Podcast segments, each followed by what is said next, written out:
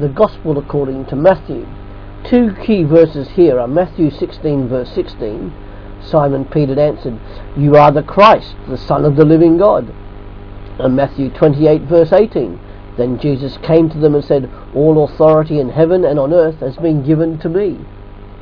Matthew wrote primarily to Jews who knew the Old Testament. He wrote to present Jesus as the Messiah to Israel and to record Israel's attitude towards him as Messiah. Matthew gives us the genealogy, presentation, and authentication of Jesus as the Christ Messiah. Matthew then shows the nation of Israel's opposition to and rejection of Jesus as the Christ, followed by Jesus' rejection of Israel due to her unbelief.